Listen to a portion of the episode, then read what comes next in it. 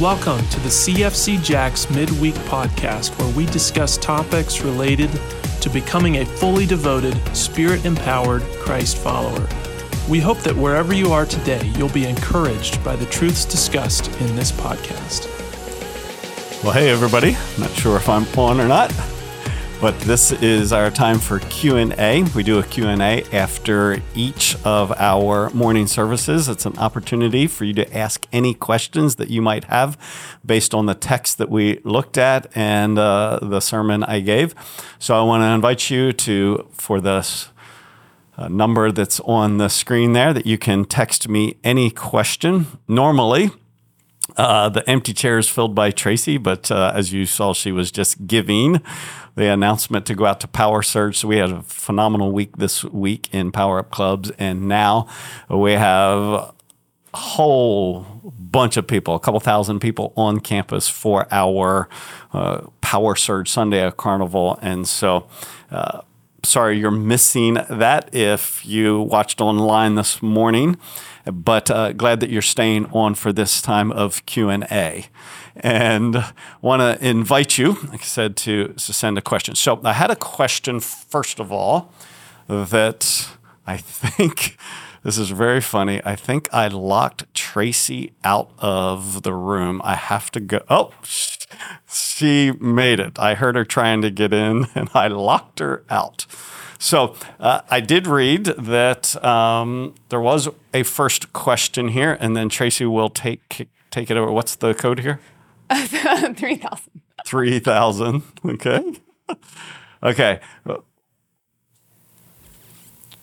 What about when you give your word, but circumstances out of your control stop you from keeping it? Is that being untruthful? So, good question. You made a promise, and then circumstances kept you from doing that. Number one, we try not to make promises that are outside of our control to keep. That said, it would be impossible to never make promises that are outside of your control, like we planned dinner with another couple last night. And if we would have then, for some reason, out of our control, suppose our little granddaughter, I don't even want to say this, so I was going to say dies, but I don't want that. That's something happens morbid. Something else. Bail me out here. Bail me. Yes. So that something happens to her that we have to run to the hospital. Did we not keep our word? No, we send a text or we call this come and say, hey, we hate to do this, but, and what do they? They fully understand circumstances dictate that I have to change my plan. So Tony dealt with this a little bit a couple weeks ago at the end of James chapter 4. So two principles there that I think I want to make sure you captured. Try not to make promises that are outside of your control. Understand, though, that planning does require you to make promises, that sometimes circumstances are going to change. If you have cultivated a reputation of keeping your word, that will be more easily understood. If you're a person that cancels consistently, then when I get that text or I get that call that says, hey, I hate to say this, but we had a crisis come up, immediately, honestly, I'm thinking, wonder what the crisis was. Like, I'm tired. That was the crisis. Or I don't feel like it anymore. That's the crisis. So the reputation we have established goes a long way in answering that question. So let's be people who are of our word. Final thought, Paul actually planned to make a visit to Corinth, could not make the visit, and he got lambasted by them for not keeping his word. But the circumstances were such that he could not keep his word. He wrote them and he apologized, but he knew that some people were going to hold it against him. So there will be some collateral damage sometimes that if circumstances change, sometimes people view circumstances differently than you, and they may think, well, those circumstances didn't really dictate you not being able to keep your word. That's why slow to make promises that we can't control and committed deeply to keep them as long as we can, as often as we can, and make it the rare, rare exception that we can't. You know, in that response, you mentioned reputation. Yeah. If you have the reputation for being truthful, what would you say to someone who doesn't hold that reputation for being truthful, but wishing to make that? Yeah, to make a change. Yeah, to make a change. Yeah. Go be patient. It's you can ruin a reputation in a hurry, and it take a long time to restore a reputation. I think we all know that to be true. So we can know. I could know in my heart, no, I'm doing better. I've been telling the truth. I have been keeping my promises. I know I didn't used to, but I have been. You can be on that path for yourself a long time before other people experience it enough to truly trust you. So that's a great question, Tracy. First of all, we're honest. I haven't been faithful. I haven't been trustworthy. I haven't told the truth. You have every reason to not trust me. But I promise, on a new path. But those are just words, and those words have burned people before. So you're gonna have to be patient. And when they don't believe you, don't get mad. I've seen in the situation of where a trust has been broken in marriage, and the individual who has been offended is so deeply hurt that even when the offender is on a new path of wanting to be trustworthy and wanting to tell the truth, they just can't believe them. Well, they can, it's just very difficult to. And then the offender gets mad that the offended doesn't get with the program that I'm a new person, and it can quickly spiral back down. You understand? Mm-hmm. Am I making sense? Yeah, okay. Yeah, that I've offended, and so now I'm mad at you, and it just goes back down. So that's what I mean. First and foremost, if you're trying to set a new reputation, be patient, understanding that it's going to take time and people are going to be suspicious. Instead of being mad at them for doing that, understand you created that. That was your handiwork. So you're going to have to live with that for longer than you want. Like my friend Mark, who had 39 proton therapy treatments of poison in his body. The day he stopped receiving those, he didn't get better. Mm. It took time. You put that much poison in, it's going to take time. Just because you stop doesn't mean you're immediately better. Just because you stop telling lies, just because you stop fulfilling promises, stop breaking your promises doesn't mean, oh, it's all better. It's going to take time for that poison to kind of get out of the body. Is that maybe that's a good analogy? I don't know. But it takes time until you can turn that corner. Don't get mad when people don't get with the program immediately. Yeah, it takes time to, it's easy to tear something down, but it takes time to build. Which is why when we tell a lie, when we don't keep our word, we realize it's going to take a lot more work to restore this than it did to tear it down in a moment. So let that be a motivation to keep your word. Oh, absolutely. It's a mess. Yes, it is. That's created. And I've heard this before, like the difference between it's a partial truth. There is truth in it, but some details left out. And the question is, what was the intent? Were the details left out because they were unnecessary, or the details were left out in order to deceive? Right. See, and I think, again, that's what Jesus, I hope you captured in the message. Jesus was returning to, you are intentionally deceiving, and the intent of the command is to keep your word. So It's not whether the details were in or out. It is why they were in or why they were out, because we can add details or delete details, or we can tell some information and not tell other information, always with the intent either to help understand or to deceive. And we know when we're doing. Right. We're doing that. We're choosing to leave things out to protect ourselves or benefit ourselves or whatever that. Yes. When I had the line across my face. Yep. Jay asked, what happened? And I said, well, I had I got a rope burn plane at the end of the dock, which was true, but it was an intent to deceive. Because I didn't really want to tell her the truth. It was true. It just, I didn't want to have to tell her the full truth, nor you, so don't ask. But I brought it up, but don't ask. But don't ask. All right. This book that you referenced, it seems like a really – I've heard the story of Robertson McQuilkin again, and I know you know it well, but was there anything rereading this that really captured you on the element of commitment maybe that you hadn't thought of before? Well, let me say the name A Promise Kept, The Story of Unforgettable Love by Robertson McQuilkin. If you have not read it, I would encourage you to read it. And there's – if you don't – want to buy a book, there's plenty of things. If you just Google Living by Vows or Promise Kept, Robertson McQuilkin, some of these articles will come up. They've been published in different magazines, but they're available if you don't want to buy a book. This is the book version. It's very touching. The question was anything that I didn't share.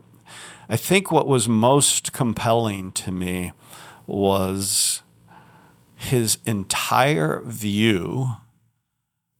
She had early onset and then lasted a long, long, long, long time.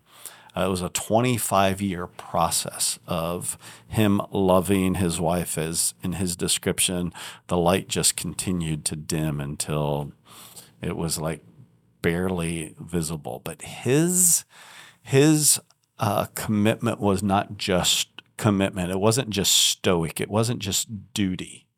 He genuinely loved Muriel, and therefore he considered it his privilege to care for her.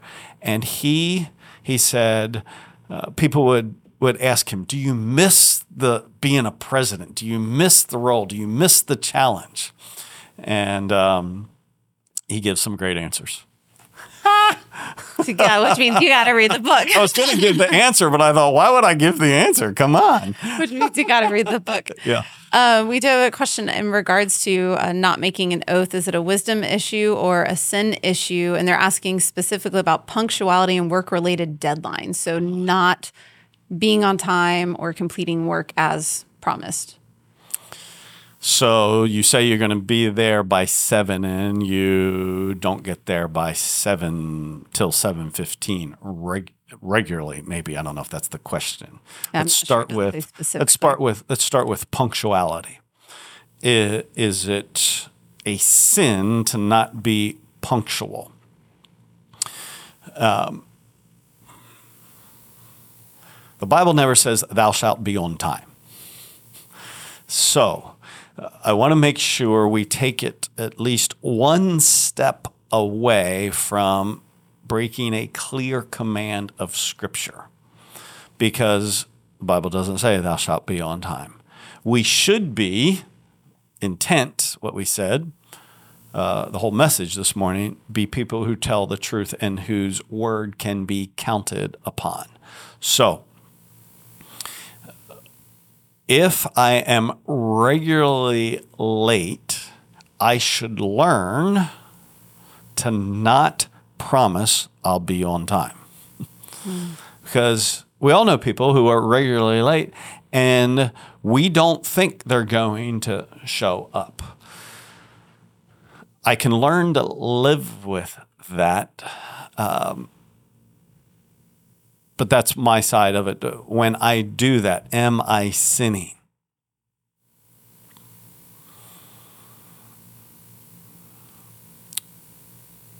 I'm reluctant to go, that's a sin.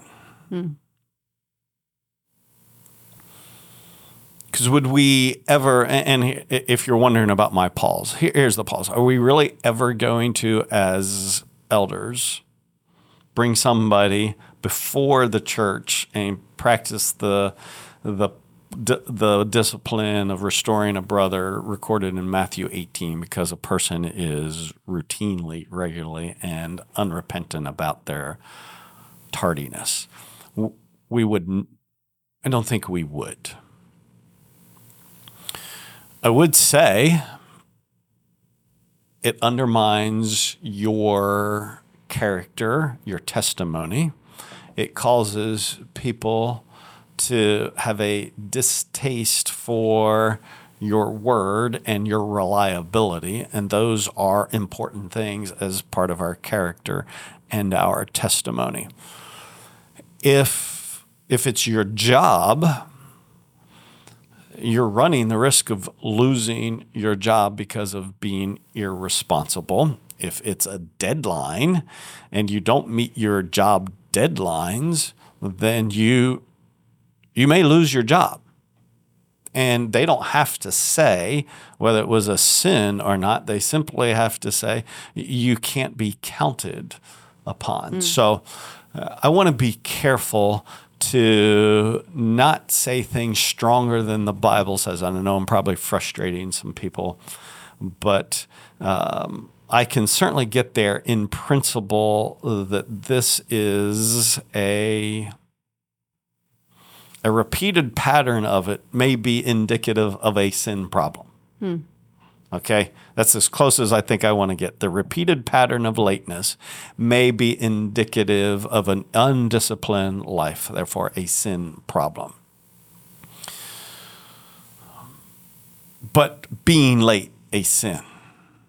Being late without cause, a sin, because all of us are late. Right, it happens to all of us. Sure, there's an accident, totally out of my control. And so, like we talked about, keeping your word whenever you can, so that when circumstances keep you from not keeping your word, be on time whenever you can, so that when circumstances dictate that you can't, it really is the exception. It isn't the rule.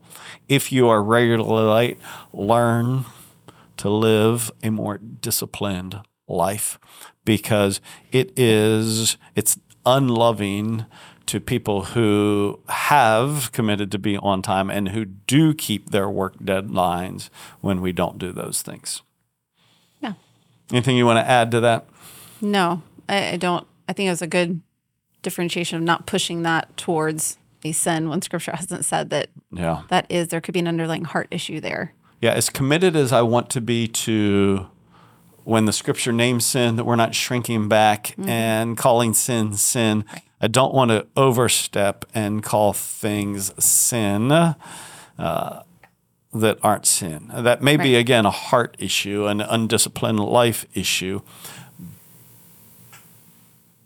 But I think we can get judgmental and very hard to live with when we want to name everything a sin. Mm-hmm.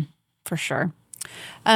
Question here about, so it says, telling the truth to a person who has Alzheimer's disease or dementia has been questioned when it might upset them or already impact their tough situation. And so how do you reconcile this with God's word? So they gave an example, their spouse is passed, but it will upset them that their spouse is no longer alive, or they need to be given, or they're given a serious health diagnosis, but yet it would impact them negatively.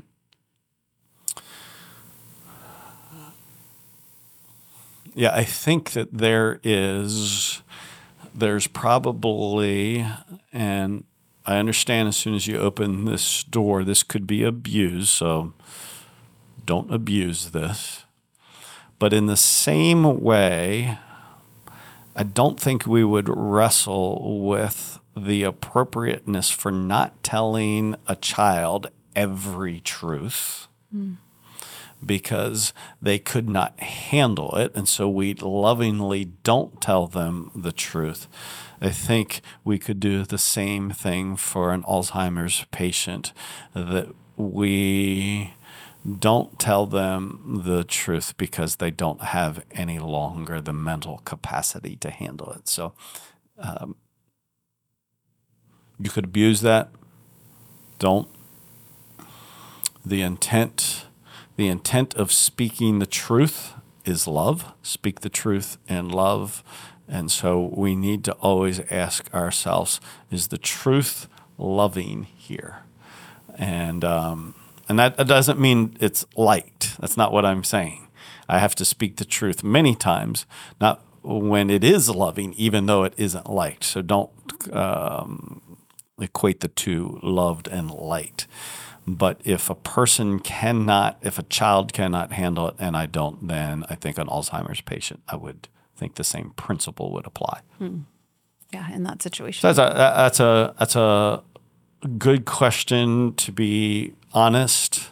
I don't even want to say that, to be honest. To full disclosure, I've not had someone close in my life or family who has dealt with Alzheimer's. So I haven't had to wrestle with that personally. So I'm answering from theory there, not from experience. So that's kind of just truth in advertising there. Sometimes we don't know how to answer stuff until we're in it, and then we get it more clearly. So I haven't been there. That would have been a great question for Robertson. Mm-hmm. That would be. Well, anything else you would want to wrap up with this morning?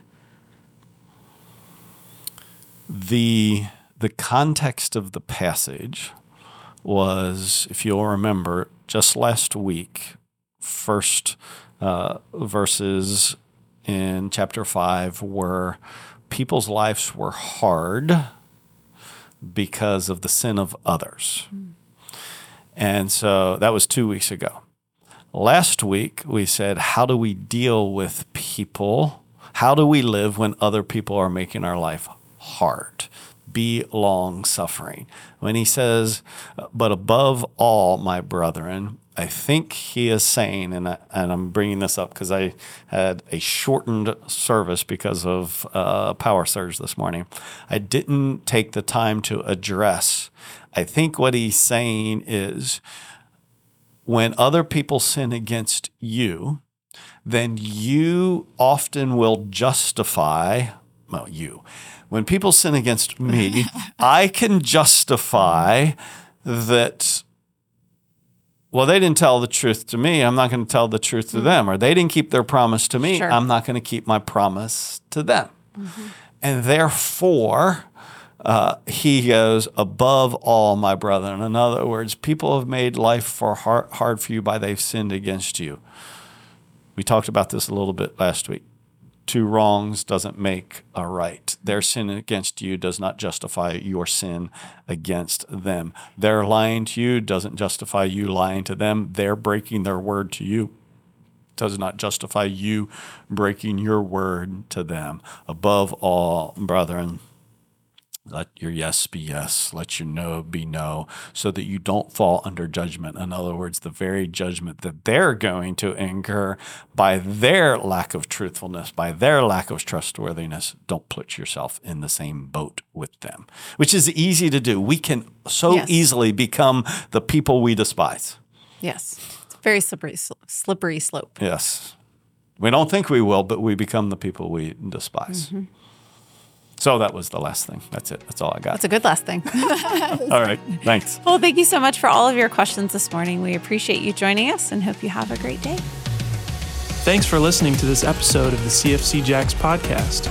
Be sure to watch as we release new teachings weekly, along with additional content during the week. If you'd like more information about our church, please visit us at www.cfcjacks.com. Thanks for listening.